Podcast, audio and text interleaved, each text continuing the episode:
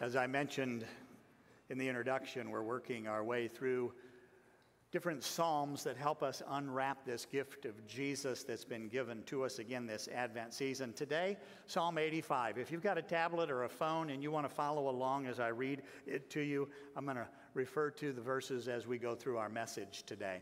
Here's how it reads.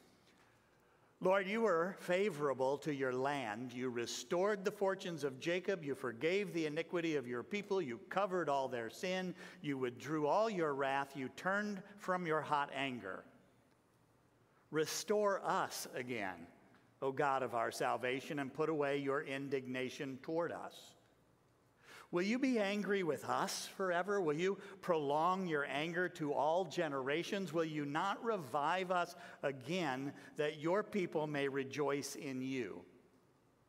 Show us your steadfast love, O Lord, and grant us your salvation. Let me hear what God the Lord will speak.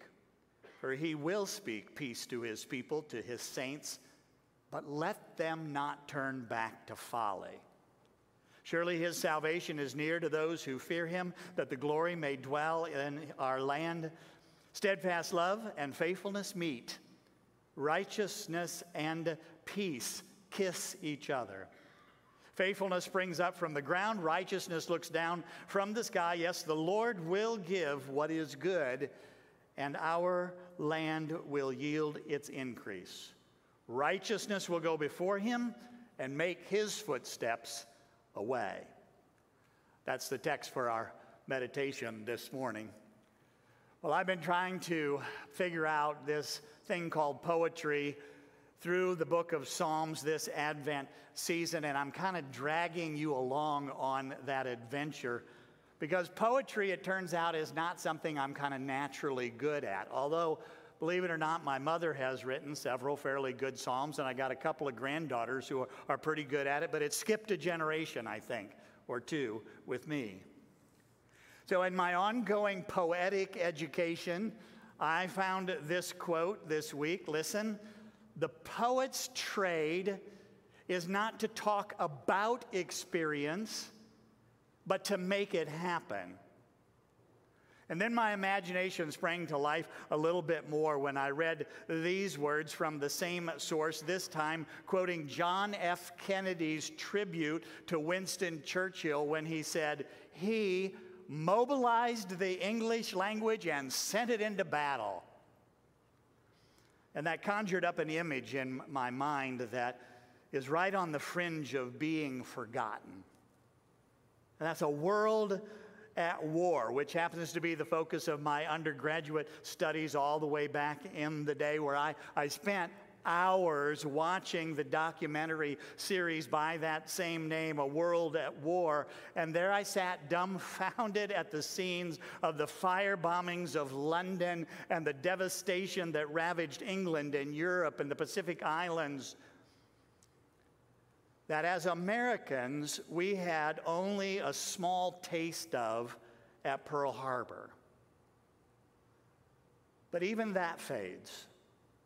I mean, my generation, the baby boomers, and those that have followed after me have grown up without such experiences, with the exception of a brief moment on 9 11 that scar the memory and shape our view of the world save, of course, those who have actually gone out and faced it by serving in those places where death and destruction still rage on to keep us safe, together with our police and our, our first responders who put themselves in harm's way for us all. Psalm 85 bears the heading for the choir master which means that it was written for the gathered people of God, and it appears to have been written at a time of deep despair. Now, we don't know exactly which moment in the history of God's people that might be, but for the sake of this sermon, we're going to imagine that it was the return of the exiles from their captivity in Babylon. So let me march you up to that moment real quickly. Because the Assyrians had wiped out the northern 10 tribes of Israel in 786 BC, and the two tiny remnants of the nation around the city of Jerusalem, the tribes of Judah and Benjamin, were conquered and carried off by Babylon in 584. And the city was reduced to ruins. And in a forced march, Many of the inhabitants of Jerusalem were taken off to the city of Babylon to be assimilated into that empire because such were the tactics used to simply erase the cultures of those that they conquered. But after 70 years of exile, suddenly and unexpectedly, except to God, of course, the Persians came out of nowhere and overran Babylon, and the captives who wanted to were allowed to return home. And their return, although it was incredibly exciting, turned out to be very hard and very humbling because they had to literally start over. On the top of the headlines Thursday afternoon, as we gathered for our staff Christmas party in a venue that had a dozen television screens lining the walls, was the story of the thwarting of a possible shooter at Embry-Riddle University in Daytona, complete with pictures of the weapons and the ammunition that had been found. I woke up this past Friday morning, and Lois had received a message from her school at 10:52 p.m. reporting that there had been a threat of a shooting at Hagerty High School, but that it had been investigated and it was deemed safe for everyone to come back to school. And of course, it turned out to be nothing. But you know what? I said goodbye Friday morning with a degree of anxiety. Tornadoes ripped through the Mid South, wreaking unbelievable destructions. Did you see the pictures of Mayfield, Kentucky? It looks like a war zone. I'm studying the book of Revelation with the women in the women's Bible study on Wednesday morning, and over and over are the depictions of the political and the spiritual forces at work in this world, trying to destroy the pure gospel of salvation alone, through faith alone, in Christ alone, and they almost begin to overwhelm. The refugees from Babylon wondered out loud if it will always be this way. Wondering if God had forgotten them, wondering if they were somehow being punished. And so do we. The psalmist begins, Lord, you were, past tense, you were favorable to your land.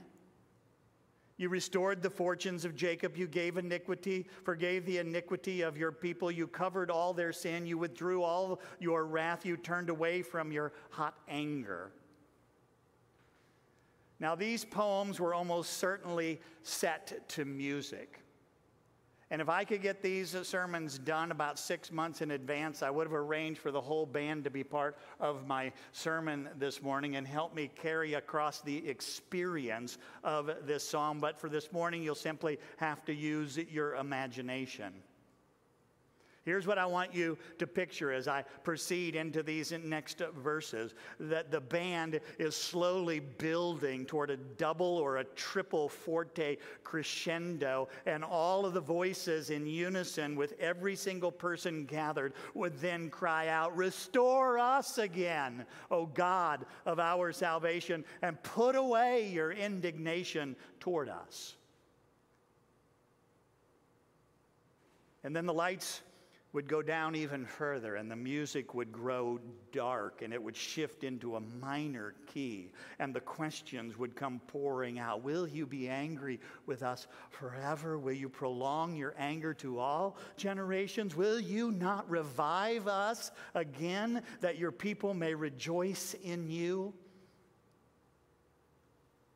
Now, the mention of the name Jacob in the opening verse of this psalm literally opens a floodgate to the humble beginnings and the less than virtuous character of the namesake of this nation, Israel.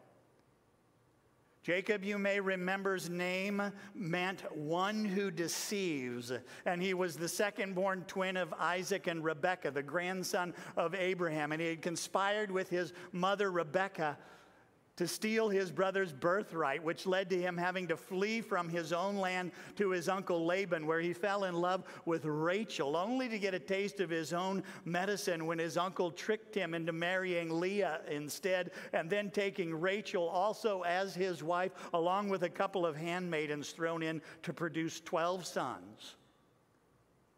Leaving his uncle he took his flocks and his family and he set out to return back home, frightened about what his brother Esau would do. And on the way, he wrestled with God, who there changed his name to Israel, which means he has striven with God and with man and has prevailed.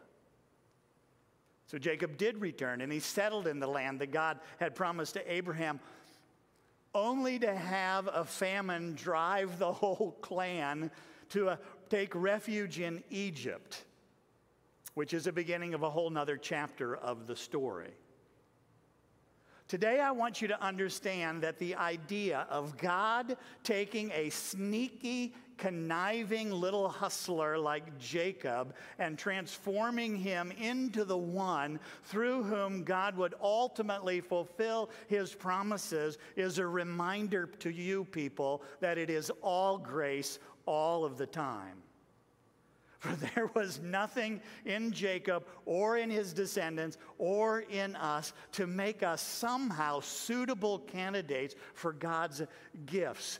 God has forgiven much and restored often.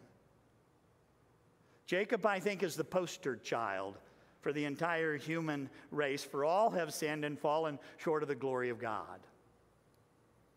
You ever get tired of confessing your sins here every week? I mean, it's sort of redundant, isn't it? I mean, are we not forgiven once and uh, for all? Do we not live continuously in Christ? Why? Why this self abuse week after week? Except that those who don't know history are doomed to repeat it.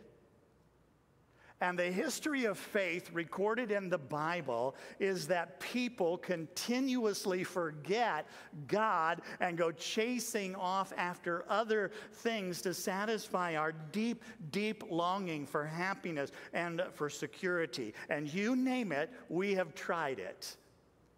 Be it our work lives or our success or our conservative values and even our religious experiences become our idols in which we put our trust. Now imagine the cymbals crash, followed by a drum solo and a steel guitar flourish that would jolt you to your feet, would make you lean in, and the words would burst from your lips Show us your steadfast love, O Lord, and grant us your salvation. And then the room would go silent as death. No one moves, everyone holds their breath. What will God say? It is a tired old metaphor, but it still works. You could hear a pin drop. And then a pure, crystal clear solo voice. I don't know, Nikki. Your mind, your name comes to mind, and the voice of one becomes the voice of the entire throng, reduced to one. Let me hear what God, the Lord, will speak. For he will speak peace to his people, to his saints, but let them not turn back to folly. Surely his salvation is, is near to those who fear him, that glory may dwell in our land. What will God say? Jesus. Jesus is the word that God speaks. Born into the world to bring salvation near to us. And mark my words today, people what God speaks, God does. He gives peace to all of his saints. Now, don't be a fool this coming week. Don't turn back to chasing after everything that catches your eye in your search for happiness and for security. God's steadfast love do you remember I told you this, that, this last week? It's a summary of the entire Bible in two words steadfast love. And it is irrevocably displayed for all people for all time on the cross. Will God be angry forever? No, never more. For in Jesus, God's wrath is now silenced once and for all. And better days may actually return in our lifetime, or they may continue to deteriorate. But the word of the Lord, God's steadfast love, that's Jesus, endures forever. Listen, listen, listen to his word. I will never leave you or forsake you. Be faithful even unto death, and I will give you the crown of life. And now, steadfast love and faithfulness meet, and righteousness and peace kiss each other. The future is absolutely certain and it is secure in His hands. So trust in Him. Do not despair. Jesus has risen, Jesus has ascended, Jesus will come again. Heaven and earth will meet permanently. Faithfulness will spring up from the ground, and righteousness will look down from the sky. Yes, the Lord will give what is good, and our land will yield its increase. God is good, which means that even the miserable things of this present world are in His hands.